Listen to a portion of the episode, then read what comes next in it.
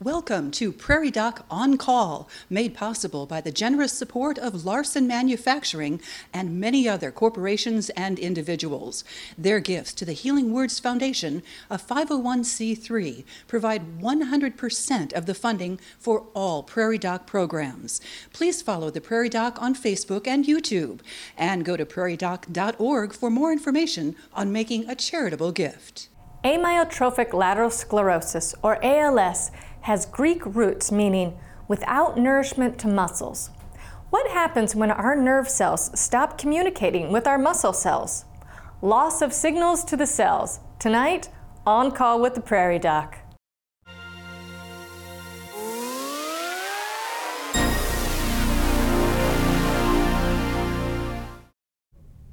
Hello, I'm Dr. Jill Kruse, your Prairie Doc host this evening. Tonight's episode of our 22nd season, providing health information based on science, built on trust.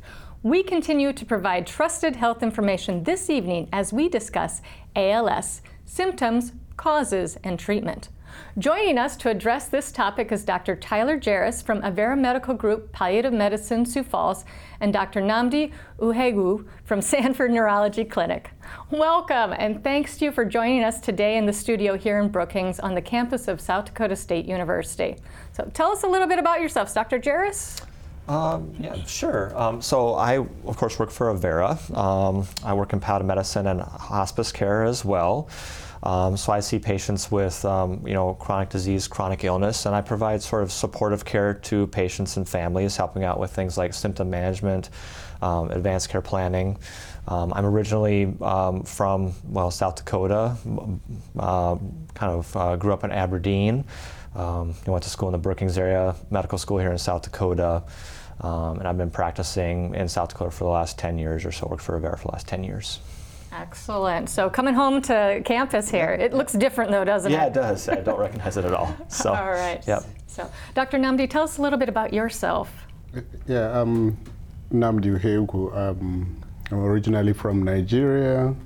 Um, did my neurology residency training at um, JFK Medical Center in Edison, New Jersey.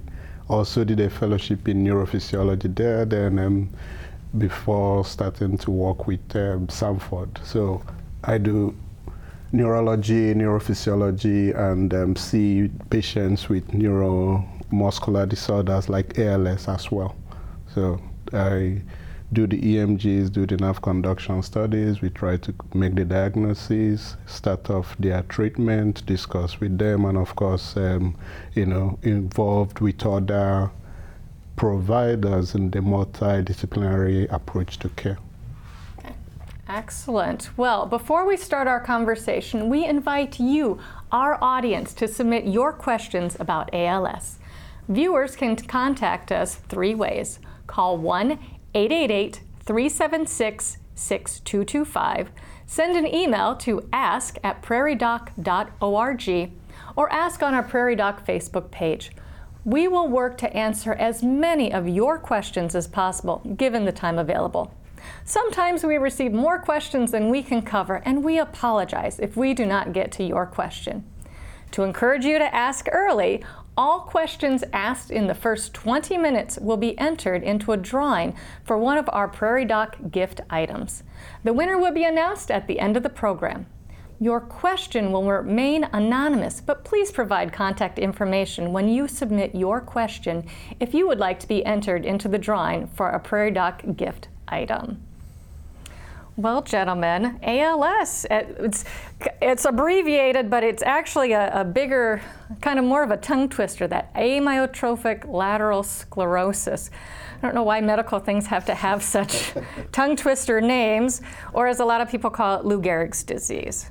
So, um, Dr. Nnamdi, how often are you seeing patients with this? Is this a fairly common diagnosis that you treat? Yeah, it's surprisingly, you know, common. Uh, it, across the U.S., um, it's estimated that about one to five persons uh, per hundred thousand um, are diagnosed or living with ALS. So it's something that uh, probably um, in my practice, we'll probably see one diagnosis uh, maybe every quarter. So it has the same incidence as, say, something like multiple sclerosis, which you know people hear more about. Um, so it's a rather more uh, a rather more common disorder than you know we are giving it credit for. And is uh, there a country that has a higher incidence? Is it or ethnicity that has a higher risk for this? So um, the, the, data does suggest that it seems to be a little more common in um, Caucasians of European uh, descent. And then there are some clusters, you know, data has found um, clusters in certain populations, like they talk about, but not in the US, like Guam Island, I think, um, had particularly, you know, um, higher incidence than the rest of, you know, the world for reasons that no one is quite sure. Um, and then they talk about some areas in um, New Guinea that also had, um, um, you know, a relatively higher um, concentration than other parts of the world. But in the in the U.S., is a little more common among um, you know Caucasians of European descent than other other groups. Okay. Um, can you kind of explain what exactly is ALS? What does it do to the body? So, um, you know, like the name says, um, amyotrophic lateral sclerosis is just a play on the on what it does. So amyotrophy, just loss of muscles. So the muscles stop functioning, lose um, uh, because they are not functioning due to loss of nerve supply to them. They shrink up, become atrophic um, clinically people lose function, you know, what the muscles are supposed to do. And then the lateral sclerosis part, because on pathology, uh, the um, there is gliosis, so you know, sclerosis in the lateral uh, corticospinal tract. So the in it, I think back in um, 18 something when uh, Dr. Charcot gave the name, mm -hmm. he used the clinical, what he presents with, which is the loss of muscle, mm-hmm. plus what he saw in pathology, which was the sclerosis in the lateral corticospinal tract, and then came up with um, the name amyotrophic lateral sclerosis. But we also call it motor neuron disease now. Sometimes we use it interchangeably. So sometimes you hear people say motor neuron disease, although that's a little more of a spectrum, you know, that includes a little more things than ALS. And then, of course, the Lou Gehrig's disease is called because of, um, you know, Lou Gehrig's, who, you know, who is a well-known um, baseball player that, you know, was diagnosed with it in the 1930s, I think. Mm-hmm. Yeah. All right. Well, uh, Dr. Jares, talk a little bit about the patients that you see with ALS. How do you help them, and uh, especially like mental health aspects, or? Sure, sure. Yeah, you know, I mean, um, you know, unfortunately, we see patients of all ages um, with ALS. Um, so um, we use kind of a, a, multidisciplinary approach, kind of similar to like maybe an ALS clinic, but from a more of a palliative perspective. So we're there to support patients from like the psychosocial perspective because sometimes there's family or financial or just other social concerns happening. Um, we're there to support them, uh, you know, with emotional needs, emotional distress, um, even existential concerns. If we need, can help them with spiritual concerns, um, we try to do that as well. Um, we you know, u- utilizing like our like our social work team, um, our nursing team, we definitely help with just like helping out with resources, resource just sort of acquisition, if you will, helping out with in-home services and home care and um, making sure that patients and families have what they need, even outside of what ALS and ALS Clinic and ALS Association sometimes has to offer. Um, so yeah, it's just kind of there for kind of a whole team approach, helping out the whole person. Mm-hmm. Um, yeah, just be helpful. All right. Well, this kind of uh, flows into a question we have from a caller in Sioux Falls. It said, to what extent does emotional well-being or mental health positively or negatively affect outcomes with ALS? You know, one thing um, we always pay emphasis on in medicine is that you know the the human being is a whole. So even apart from physical things, our emotional well-being plays a role in you know how well we do with different um, disorders, not just ALS. And um, because ALS, unfortunately, is such a um, it's a huge diagnosis, and maybe when we talk about it later, we don't have a cure for it. So that becomes an emotional burden on not just the patient, but also families of um, you know people who have been diagnosed with it, with this, and the emotional well-being, if it's taken care of, helps the patient know that okay, this diagnosis is not the end of the road. doesn't doesn't mean a death sentence.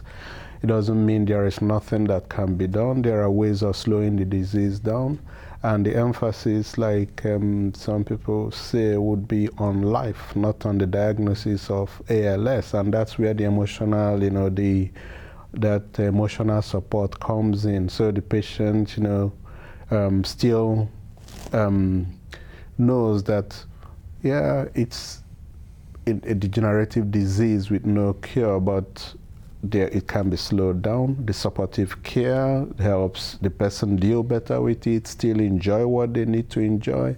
And those who do that will do much better than um, um, someone who just takes it as a death sentence and then just gives up on you know the options that are there. Okay. What are some of the ways or medications that uh, we use now to try to slow down the progression of this disease? So, um, we, we have three medications that are FDA approved for for ALS. The oldest is uh, Riluzole. So uh, the it's been around for quite a while.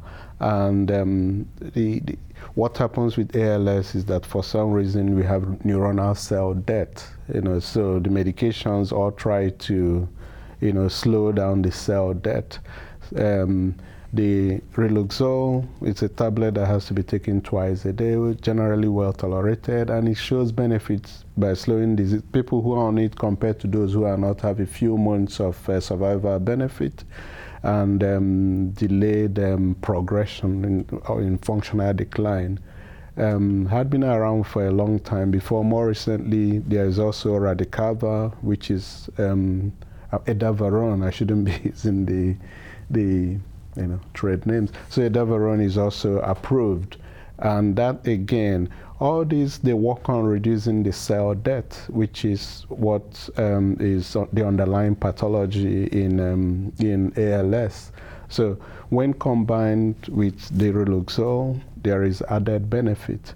And more recently, I think September last year, the third medication was approved again, phenylbutyrate and uh, uh, taurursodiol that again should benefit in slowing progression. None of this is a cure, but those who are on the medications um, um, have a slowing of functional decline, you know, compared to those who are not. Mm -hmm.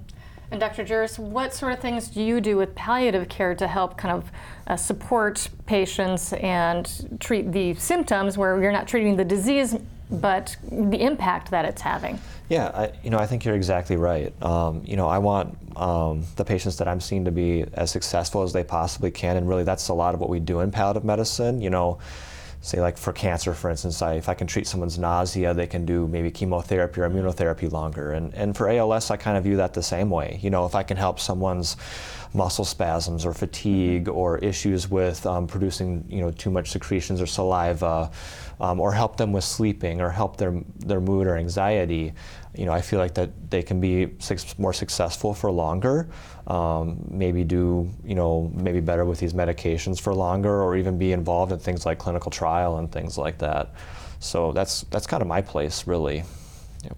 Okay. Yeah, uh, uh, um, you know, apart from the medications we talked about, you know, the, the, you know, the, support like uh, he offers that's really important for the patients and then you know other um, specialists also play a significant role, you know, physical therapists, occupational therapists. Um, the most common um, cause of death would be respiratory failure. So respiratory support is absolutely important, especially even if it's just at night to help, you know, their breathing. That way they have more energy during the day. So people who, you know, are under respiratory support do way better than those who are not. So all those, um, apart from, you know, the medications that slow things down, the non-medication therapies and um, symptom management is also important and makes the patient very comfortable. I mean, at least so they get to enjoy the things they need to enjoy and do the things, remain functional for as long as possible. All right, excellent. So definitely sounds like a teams-based approach where not just one yeah. person is, is dealing with all of this. Yeah, so, exactly. Yeah. Well, ALS can affect anyone, leading to loss of motor control throughout the body. It can be a slow, terrible disease to witness. One family in Brookings has been dealing with that for over two years. Prairie Doc reporter Sam Schauer shares with us their struggles with ALS. Mark Crodeville is the husband to Patty, who suffers from ALS. They first noticed symptoms in 2020 from Patty falling downstairs, followed by slurred speech. The doctor here didn't really know what it was. Finally, they figured it had to be neurological, and, and that's when they referred her. Because of COVID 19, Patty's daughter Lori was with her every day, and she didn't recognize many of the signs. I didn't see it as much because we saw each other so uh, you know every day and didn't see things progressing. And so when it was like when things started being diagnosed, it was kind of like, well, how did that happen? She went to Sioux Falls before being officially diagnosed with ALS in September of 2021. Soon after, she started to lose feeling in her left leg before spreading to both legs. We uh, walked until we couldn't walk anymore, but now we go to um, exercise three days a week at the Methodist Church and um, do that together. Because of her inability to speak, she communicates through writing messages. She also must be assisted in many things in her day to day life, like a vest that shakes her lungs to help her breathe. One of the problems with ALS is, is we understand that uh, breathing problems, inability to control the muscles in your chest, and you can't breathe fully. And while it's a struggle for Patty, she has a couple key pieces that help her keep going. She says, My grandkids and my daughter and son in law help perk my spirit. they, are, they are pretty good treatment for both of us.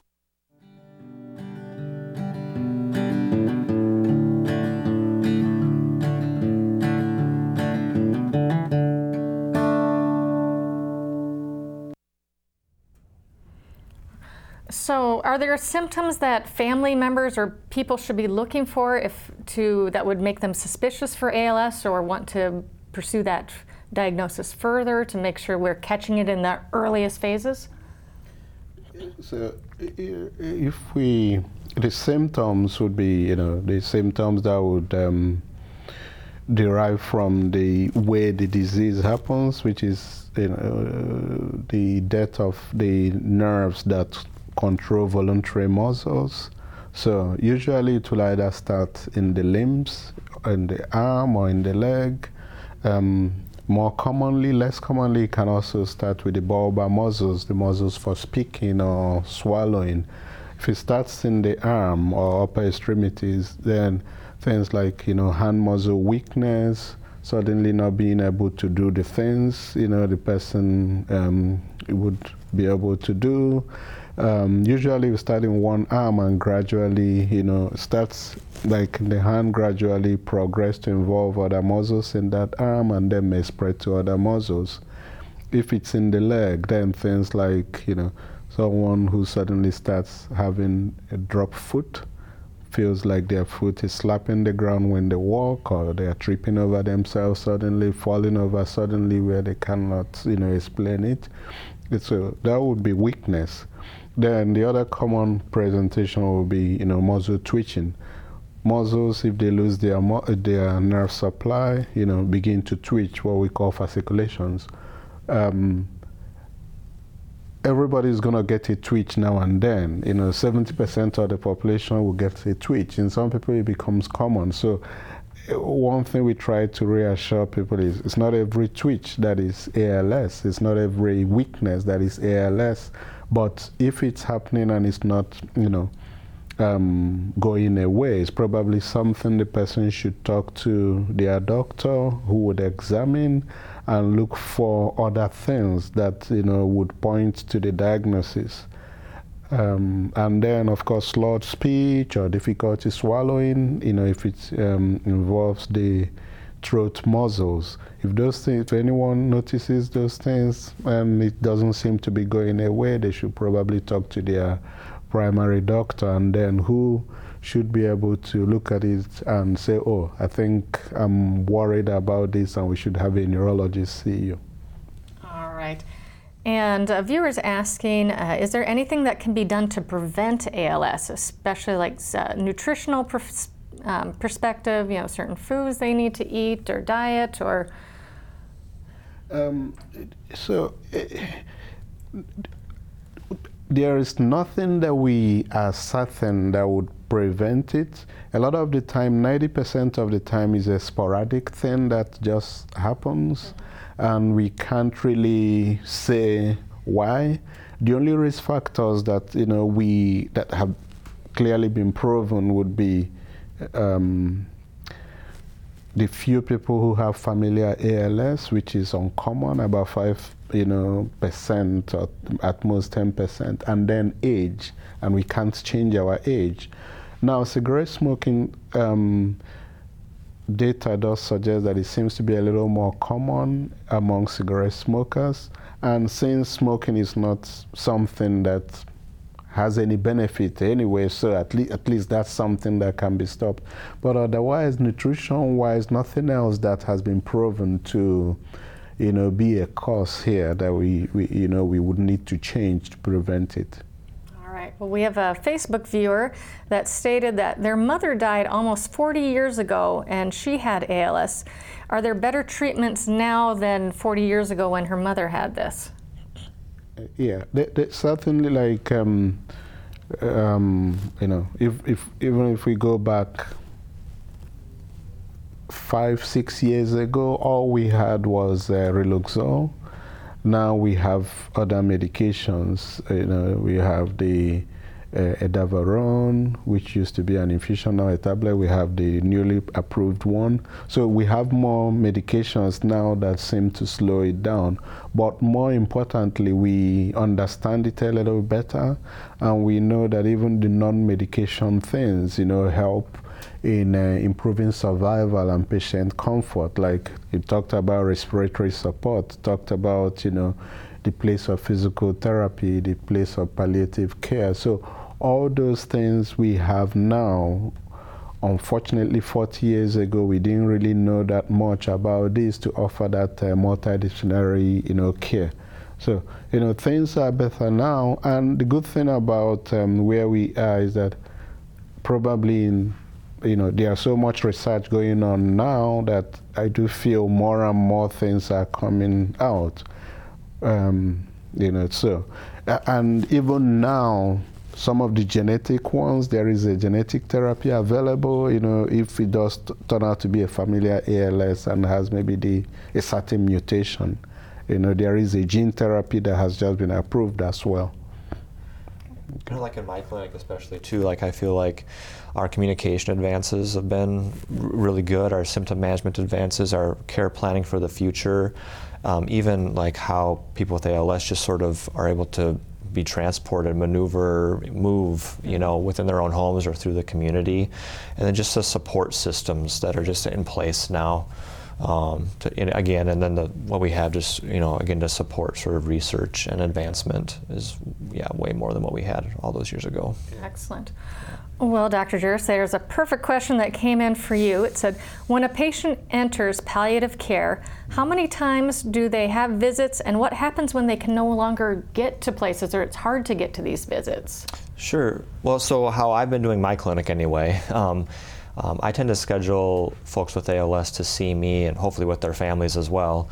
Um, to see me pretty much every time they have ALS clinic, which tends to be about every three months or so, three or four months so that way we can talk about symptom management, talk about care planning, talk about the future, help with advanced directives, those kind of things. Uh, when those patients can't get to me, um, we do home visits if need be, go to nursing home, or if they might be out of town or just within the community because of weather um, or just health or whatever, uh, we do telehealth, you know, um, visits over the video camera. Has that gotten easier after the pandemic now that we've all gotten used to, yeah. to Zoom and virtual yeah. visits? I think so, actually. Yeah, and I think, um, and I think families and patients appreciate it. Uh, I mean, I think you know anybody hopes to get out of their home, you know, and be able to be out in the community. But um, we we try to do whatever we can for our patients. Excellent. So. Um, both of you, what types of resources are available to caregivers to help support when someone's diagnosed with ALS? Because I think a lot does fall on the, the family members as the disease progresses.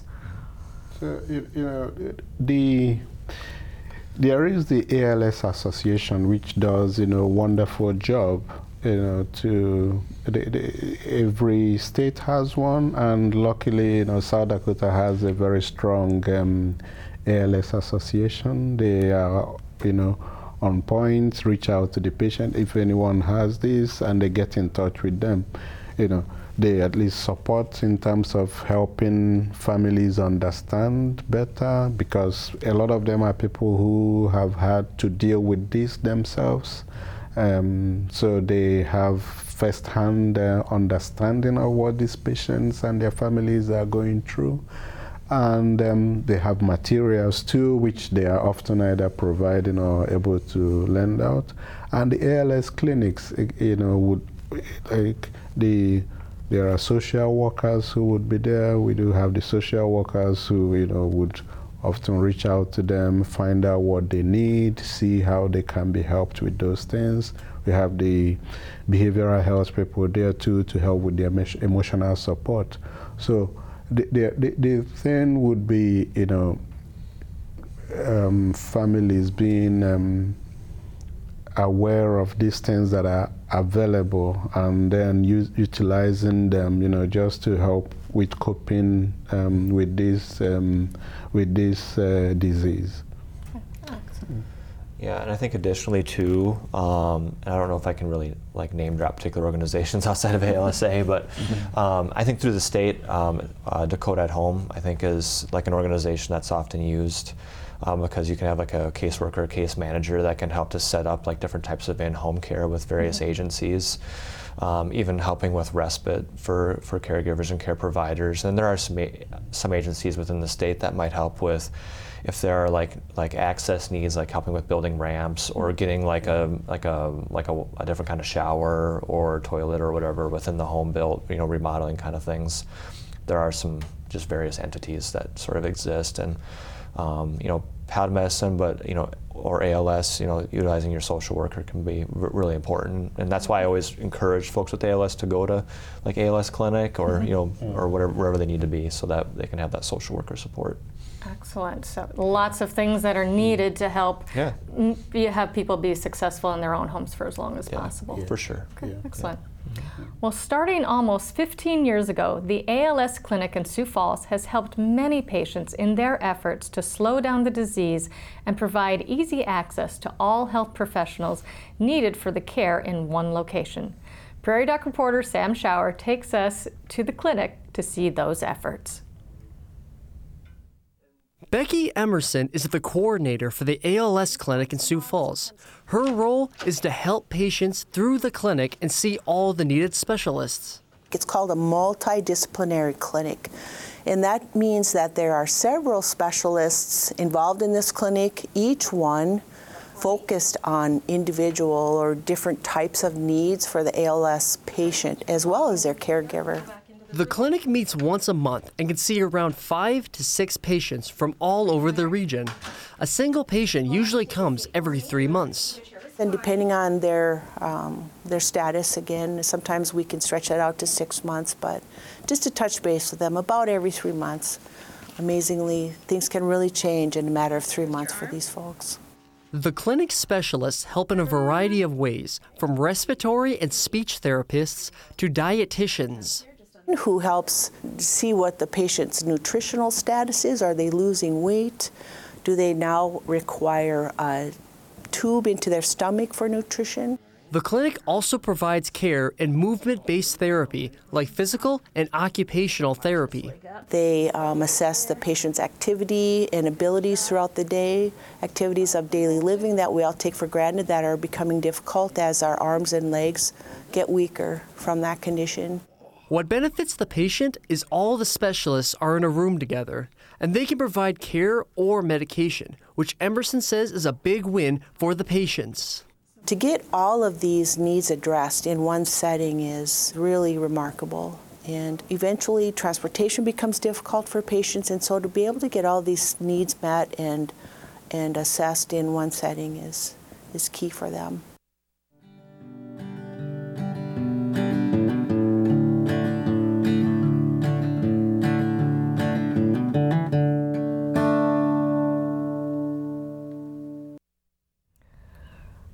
Right, so kind of talking about the prognosis with this disease. So, uh, how long does a typical patient have from the time they're diagnosed to uh, they pass away? So, on, on the average, you know, um, uh, life expectancy will be about three to five years from the time of diagnosis. Sometimes, um, you know, some patients can live for much longer than that, but on the average, it's about three to five years um, from the time the diagnosis was made. I think we have to talk about Stephen Hawking as one of those outliers that, so over 50 years that he lived with that diagnosis? You know, the, the like um, the the in you know in in the UK they, they would um, use motor neuron disease. So and motor neuron disease, like we said earlier, is a spectrum. So. Um, and here we would specify ALS, and then there are the spectrum would include things like progressive muscular atrophy, which is a purely lower motor neuron thing that you know progresses uh, slower primary lateral sclerosis, which again is a part of that spectrum that, you know, life expectancy is in decades, not, um, so I, of course, don't have his medical record, so I don't know exactly what kind of motor neuron disease he had because the UK, they would just classify it as motor neuron. Yeah. Okay. Uh, so. All right. Well, um, ALS, what other things, are, diagnoses are commonly confused with or misdiagnosed or um, or have to be on the differential when we are looking for those symptoms of ALS with the weakness and the twitching and what other things do we need to rule out before we say yep it's ALS so you know the the, the usually you know the mimics we call them or things we need to rule out would be maybe some myelopathies or you know any compression of the spinal cord higher up in the cervical spine, which is why we would usually get MRIs, you know, make sure there is no, no compressive um, um, pathology. Then sometimes some other things, but they, they usually won't have all the features. So things like Kennedy's disease, which is a, um, a hereditary uh, muscular disorder, but that will be only lower motor neurons. But they can all have weakness, but on examination they will look a little different. But the, the, the key would be that, um, you know, for um, ALS, you know, the way to involve multiple segments, there are very few things, almost you know, unless there are two diseases going on in the same person, it's difficult to find something that will do exactly what ALS does, unless someone has two different things, you know, going on at the same time. All right. Well, a viewer said, is there any genetic testing for this? Uh, their mother passed away with ALS, and so did an aunt. Uh, died. They both died at age 62 and 64. This person's 59 and had a cousin that passed away very quickly. Is there any genetic testing to kind of see what your risk is with those family cases? The, the you know, like, like you know, we were saying earlier, the um, 90 to 95 percent of ALS would be sporadic, not familial. Now, five about five percent will be familial, and there have been certain genes, you know, that have been found to uh, uh, found in familiar ALS, things like C9 or uh, CF9. I'm not even sure, I can't remember the name now. SOD mutations, certain mutations that, um, you know, have been seen in familiar cases. That's why, again, an ALS clinic would include a genetic counselor. Okay so that the family, you know, they get that, um, in as much as we know that most overwhelmingly, most of them are sporadic things that just happen that wouldn't happen to anybody else in the family. But there is always that, you know, genetic testing is something that is such, so involved in that before we do it, we have a genetic counselor at least, you know, speak with them, explain the genes that are possible. And, you know, then they can um, so certainly if someone has a family history of two, then it's something that should be considered, you know, doing genetic testing, especially now that, um, like I mentioned, the SOD mutation, there is a gene therapy specifically developed for that, oh. that is FDA approved. So if it turns out someone has that, there is, you know, a different medication for it. Okay, so it's very important information to yeah, get. Yeah. So, so talk with your regular doctor to say I need a referral to a genetic, genetic counselor. counselor. Yeah. Okay, so that yeah. would be the person that could do that testing. Yeah. Okay, excellent. Well, Dr. Jares, um, do ALS patients have any pain associated with the disease, especially as it progresses? Um, I mean, truthfully, I've had some patients with almost no pain. I mean, really, and I've had some patients that have had um, just kind of varying degrees of pain, uh, kind of depending upon whether or not they have issues with uh, spasms or neuropathy, um, like nerve type pain, I guess. Um, and certainly we we do kind of a variety of things to help to control or manage that pain to improve quality of life. Mm-hmm. Excellent. And when someone is nearing the end of ALS, uh, kind of talk us through what's that progression like? How do you know when they're getting close? I mean, honestly, um, you know, standard of care for ALS really can include things like, um, you know, um, breathing support, a breathing machine support, or a feeding tube. And sometimes it almost depends kind of what patients may or may not, you know, as far as what they selected for their care. Um, so, you know, I think in terms of end of life, you know, maybe selecting sort of hospice type care, um, you know, and hospice certainly is a part of what palliative medicine does, but we're talking about someone in the last six months or maybe even the last year of life, really.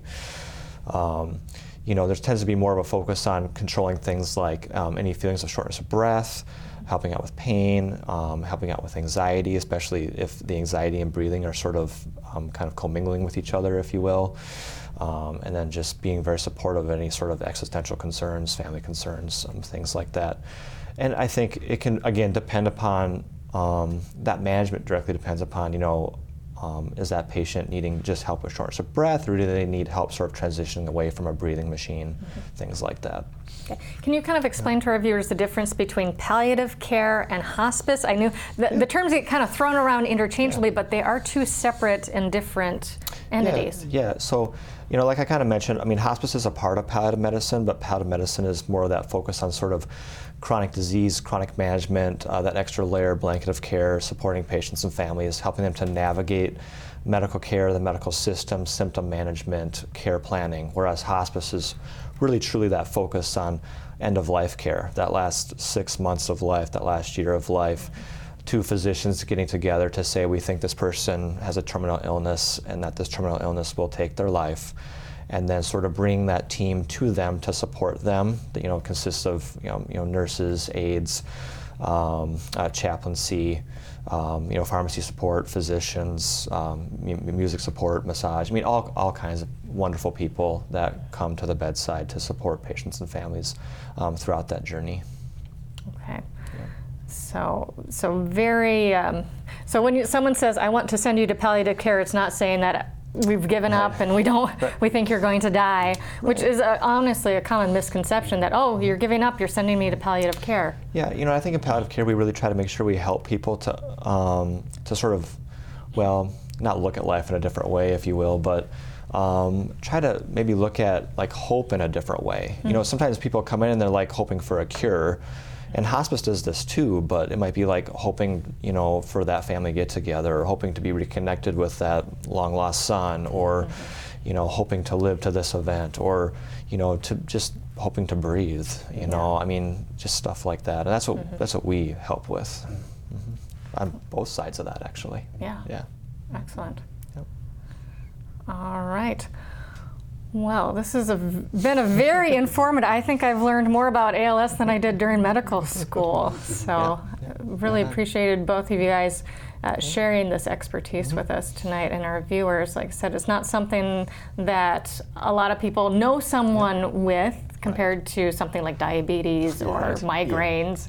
Yeah. Right. You know, so definitely we're glad that you were able to share this topic with our viewers. Yeah. Is there anything else that um, you see on the horizon for treatment of this or research? Um, eh, so th- there are a couple of gene therapies going on, and um, uh, because of the pathology, you know, understanding of the pathology that it's um, um, neurotoxicity from different things. There are a couple of medications that are being tried to reduce that excitotoxicity. And it's a constantly going, uh, ongoing process. And the way, you know, for a long time we only had Riluzole, and within a few years we are having more things. I do feel, you know, there are so many things on the horizon now, which will suggest that there is hope, you know, for for newer medications, especially with the gene therapy, um, you know, approach of, uh, uh, you know, that are being tried out now. Yeah. Excellent. What's the most challenging thing that uh, your patients have to face and deal with um, that you help? I, I think it's just how ALS affects their just their lives. I mean, really. I mean, it affects their ability to work. It affects their families. It affects their children. Um, it affects their, their their mental health, their physical health, their even their spiritual well-being. Mm-hmm. I think honestly, that's probably one of the biggest things, or all the biggest things. Okay. So, yeah.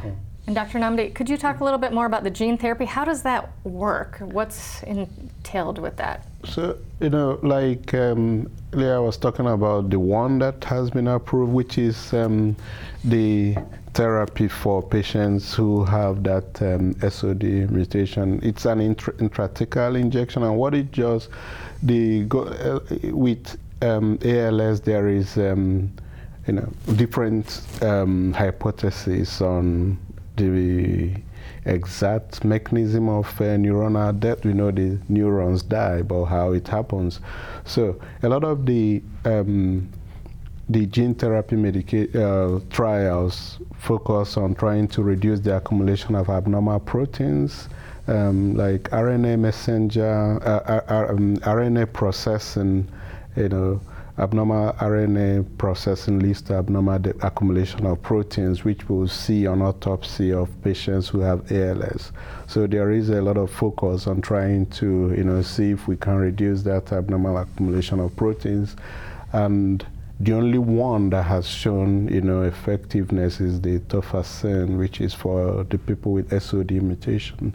And even the patients, we say there are 90% that are sporadic, but those still have some, you know, they still have, um, it's just that it's not familiar, but more of a spontaneous mutation. So these gene therapies may still be useful for them, you know, um, the more we get those available.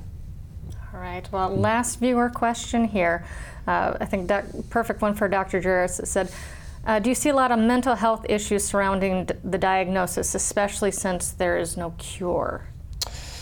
Yeah, I mean, I think a lot of patients that sort of come to clinic, um, you know, fortunately, they've a lot of them have gone to ALS clinic. They've had a lot of information, education, um, sort of you know just introduction in general. But I think you know when they do come to clinic, there's there tends to be well low mood. I mean, for a lot of reasons, right? Um, and then I think a lot of anxiety about just the future, um, about you know whatever's going on at the time, swallowing difficulties, breathing difficulties, pain control, you know, the future, things like that. So, um, but yeah, I think uh, mental health plays a big part. So, um, talking that through with patients, helping with medications, counseling, referring for counseling, you know, whatever we need to do, making sure they have their, their spiritual support, of course, as well. And, right. Yeah, team approach. Okay. Yeah.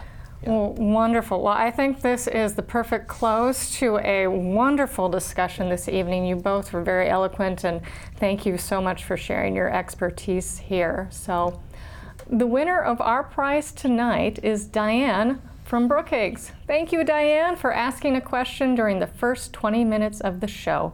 A gift will be sent to you. We'll be back after this. Have you downloaded and subscribed to the Prairie Doc podcast?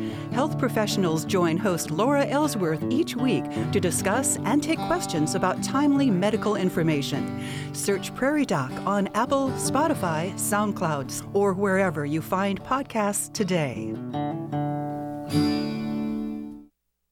On July 4th, 1939, Lou Gehrig said these famous words at Yankee Stadium. For the past two weeks, you have been reading about the bad break I got. Yet today, I consider myself the luckiest man on the face of the earth. The bad break he was referring to was the diagnosis of a condition that would become synonymous with him a neuromuscular condition called amyotrophic lateral sclerosis, or ALS. ALS is a disease which causes motor nerves in the brain and spinal cord to break down. This reduces the nerve's ability to control muscle function, leading to muscle weakness, twitching, and wasting away. As the disease progresses, it slowly impairs the person's ability to walk, talk, swallow, and breathe. Lou Gehrig was only 36 years old when he was diagnosed at the Mayo Clinic in Rochester, Minnesota. However, it is more commonly diagnosed between the ages of 55 and 75. He lived less than two years after his diagnosis with ALS. Today, the average life expectancy after diagnosis is two to five years. But some people with this disease can live much longer. The famous physicist Stephen Hawking lived for more than 50 years after he was diagnosed with ALS. The cause of ALS is still unknown. Almost all cases are considered sporadic, while only 5 to 10% are thought to be inherited. One study suggested smoking may increase a person's risk for developing ALS. Military veterans also have an increased risk of developing ALS compared to civilians. Currently, there is no single test that can predict or diagnose ALS. It is based on symptoms and a multitude of tests. While there are treatments and medications that can slow the progression of the disease, there is no cure. But research is still ongoing. Over 80 years later, the final words of Lou Gehrig's speech still serve as inspiration. So, I close by saying that I may have had a tough break, but I have an awful lot to live for. Major League Baseball holds Lou Gehrig Day every year on June 2nd. That day marks both the anniversary of when he became the starting first baseman for the New York Yankees and the day he passed away in 1941. On this day, Major League Baseball raises funds to help research ALS, to find better treatments, and hopefully find a cure. Lou Gehrig's optimism and tenacity in the face of such a life changing diagnosis makes it no wonder that most people know ALS as Lou Gehrig's disease.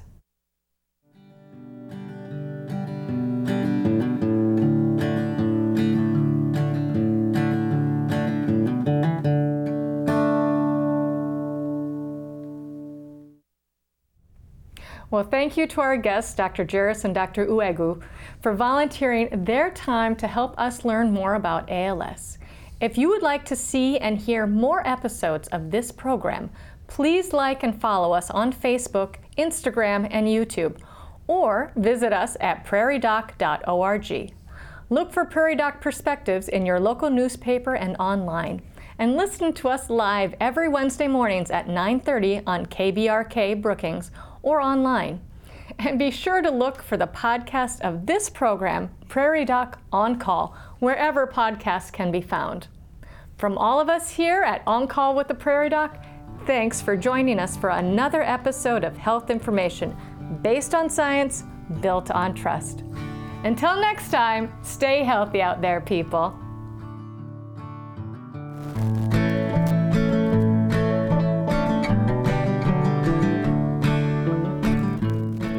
Breast cancer survival rates have increased and deaths are on the decline. Learn about a new personalized approach to treatment and research. Beating breast cancer next time on call with the Prairie Doc. I'm Carter Holm, and uh, I have been a nurse for about eight and a half years. Worked for the first half of my career in a nursing home, uh, but now I'm at Avera McKennan inpatient rehab. My dad worked with On Call the Prairie Doc and started the Healing Words Foundation.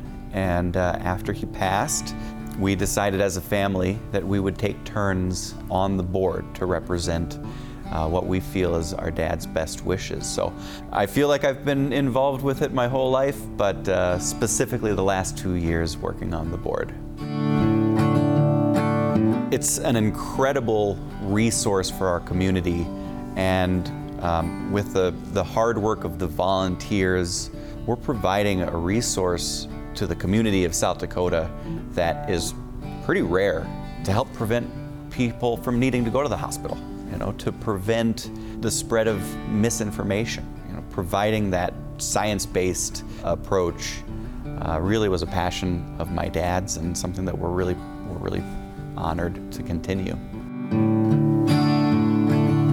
Mm-hmm. It gives people that first step because it's a way that we can talk to our physician without having to make an appointment or having to wait or having to frankly spend any money. You know, a free service to help provide information, helping prevent potential hospital stays or more serious health issues. Dad was a physician, my mom uh, a nurse practitioner. When I graduated from high school, the one thing I knew was I did not want to go into medicine. and then as I grew and matured, the idea of having a stable career that allowed me to help people became sort of my driving focus. And uh, On Call with the Prairie Doc started so long ago with the idea of helping people. It has inspired me in that, you know, I'm a professional nurse, but I'm a helper first and foremost. For more information or to donate, go to www.prairiedoc.org or send your donations to Post Office Box 752, Brookings, South Dakota 57006. Thank you for your support.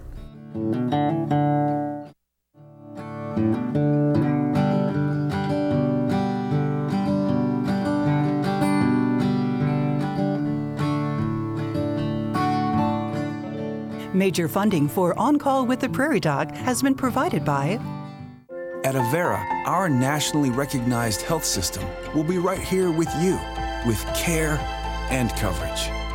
Hello, possibility. Hello, healthy.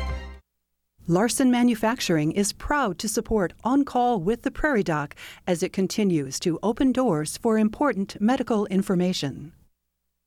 And with the ongoing support of these individuals and institutions Brookings Health System, Ophthalmology Limited, South Dakota Academy of Family Physicians, Avera Heart Hospital, First Bank and Trust, Dakota Allergy and Asthma, Vance Thompson Vision, Monument Health, Black Hills Medical Society, Brookings Madison Flandreau District Medical Society, Pierre District Medical Society, Sioux Falls District Medical Society, Yankton District Medical Society, Orthopedic Institute, Lake Poinsett Sailing Academy, Aberdeen Asthma and Allergy, Dakota Bank, South Dakota American College of Physicians, and Swiftel Communications.